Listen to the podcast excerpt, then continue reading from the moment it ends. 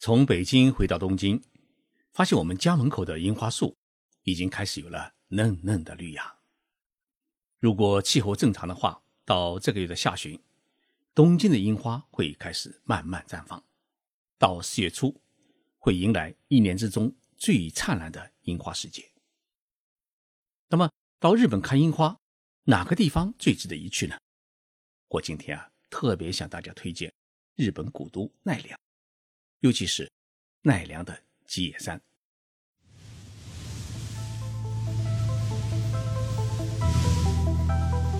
任你波涛汹涌，我自静静到来。静说日本，冷静才能说出真相。我是徐宁波，在东京给各位讲述日本故事。许多人一说到日本的古都，立刻会想起京都。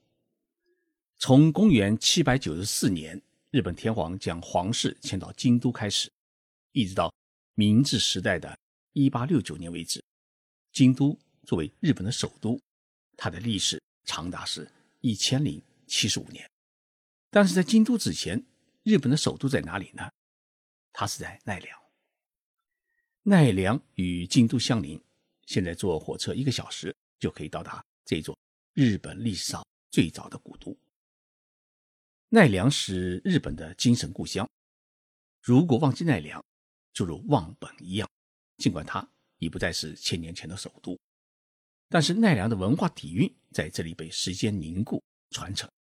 日本著名的画家东山魁先生曾经说过这么一句话：“如果说古今集市之美集中于京都，那么万叶精神则体现于奈良大河。”东山先生所说的“万叶”，指的是日本最早的诗歌总集《万叶集》。《万叶集》相当于中国的《诗经》，它所收录的诗歌从四世纪。一直延续到八世纪中叶，记载了日本的唐氏文化。如果你去奈良的话，在奈良公园里可以找到一座万叶植物园。这座植物园建于一九二七年，植物园内的所有的植物都是根据万叶集的诗歌当中被歌咏的花草植物收集种植的，总共呢有两百八十多种，其中最多的就是樱花。日本历史上有一座完全模仿中国唐朝首都长安城建造的城市，那就是奈良。历史上呢，城奈良是平城京。今天的奈良古老质朴自然。天明时代的盛唐之境在这里重现，错落纵横的街道，曲径通幽的地方是十九世纪初建立起来的丁屋民居，还有百年老店，很有长安遗风的味道。如果你在黄昏时节找一家老街的居酒屋坐下，要一份传统的废叶寿司，温一壶醇香的春露清酒，这一刻啊，舌尖上是时光缱绻的味道，而轻轻走过的意境会把你带来千年古都的风韵，所有的气息会在这一座日本最古老的城市里面凝聚蔓延，定格在大唐的时代。每一座城市都有它的灵魂，都有它的自己的属性，有自己的味道，也有自己的色彩。如果说平静的奈良的标签，冲入清酒是奈良的香气的话，那么粉色就是奈良的颜色。春天里来到奈良，赏樱花就是赏粉色，粉色就是为奈良而生。奈良的樱花以八重樱和九重樱为主。古寺神社掩映在樱花之下，一眼望去啊，都是深深浅浅的粉红。一场樱花雨漫天落下，是落英缤纷，像极了日本纯爱店里面的场景，李时光都被渲染成了粉色。在奈良，最出名的看樱花的圣地莫过于吉野山。吉野山就是吉祥的吉，田野的野，一座山的山。吉野山自古是以樱花而闻名，所有山脉呢都被认定为是世界自然遗产，有日本第一赏樱圣地的美誉。每到春天啊，三万多株山樱是开满了山野吉山之间，被称为是吉野千本樱。位于奈良县中心部的吉野山，融合了山岳信仰、佛教以及道教等宗教的日本独有山之宗教修炼地的起源地。这个地方是构成世界遗产祭山地之灵场和参拜道的圣地之一，满布了著名的神社和各种寺院圣殿。在八世纪奈良时代，一位修行僧在基野山呢开设了金峰山寺藏王堂，成为基野山的中心。吉野山的樱花都是被修行僧指定为神木，许多信徒就不断的来这里捐献罂粟，逐渐形成了下千本、中千本和奥千本等樱花名胜。吉野山的金峰山寺的正殿已经被指定为国宝。这幢木结构建筑是规模宏大，仅次于奈良的东大寺大佛殿。另外，还有十九世纪末期建造的基野神宫，以及曾经作为金峰山寺禅房的积水神社和如意轮寺金峰神社等等。这些神社都是著名的观樱花的好地方。流经山路的基野川上游有很大的瀑布，河两岸呢是布满了。巨岩怪石，这些风景呢，也是游人经常光顾的好地方。公元七世纪时，日本当时的天皇叫持洞天皇，就曾经多次到吉野山看樱花。到平安时代，也就是中国的唐朝，吉野山就已经成为日本首屈一指的赏樱圣地。一五九四年，丰臣秀吉还曾在吉野山举行过盛大的赏樱会。吉野山的樱花共有三万五千多棵，有两百多个品种，都是崇拜三月的信徒们捐献栽种的。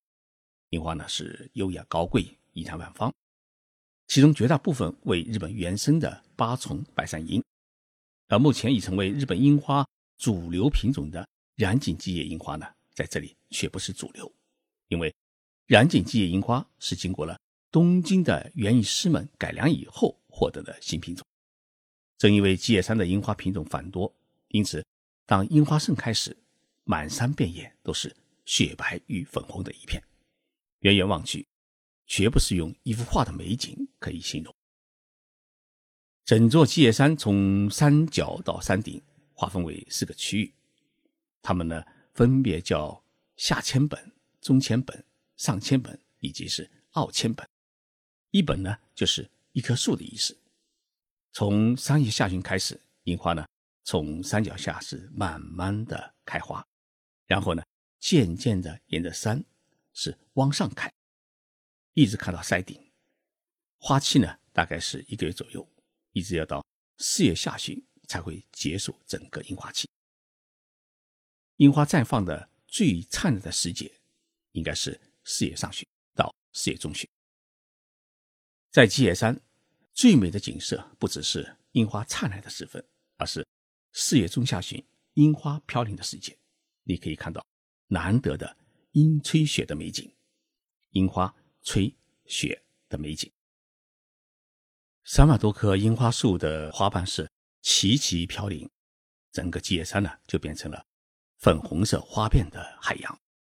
当山风啊吹来时，一场又一场的落英缤纷，是。飘落在整个山间。如果你就在这山林当中的樱花海中，那么清丽的山风裹着花瓣雨，是一片一片的会落在你的身上。那时候啊，你心中一定会嵌入最美好的记忆。除了壮观的樱花，吉野山呢还有两样东西在日本也是非常著名。第一。吉野山与日本的高野山和熊野三山呢，组成了记忆山地的林场与禅意道。二零零四年呢，被列入了世界文化遗产的名录，是日本三月宗教的三大圣地。平安时代以来，吉野山就是修行僧的修行地，修行僧们在这里常年苦练，因此呢，这里也时常聚集了很多三月信仰的崇拜者。在连接熊野山山和高野山的参拜道上面，我们可以看到大量平安时代，也就是中国唐朝的古代庙宇遗址呢，隐没在森林当中。它们有着日本神道与中国佛教融合的建筑风格，使我们获得了对一千三百多年前日本文化的一种感性的认知。第二，吉野山还是后田虎天皇在一三三六年创立南朝的地方，由此开启了日本历史上著名的南北朝时代。这个南北朝时代啊，持续了将近六十年。后醍醐天皇最后也客死在吉野山。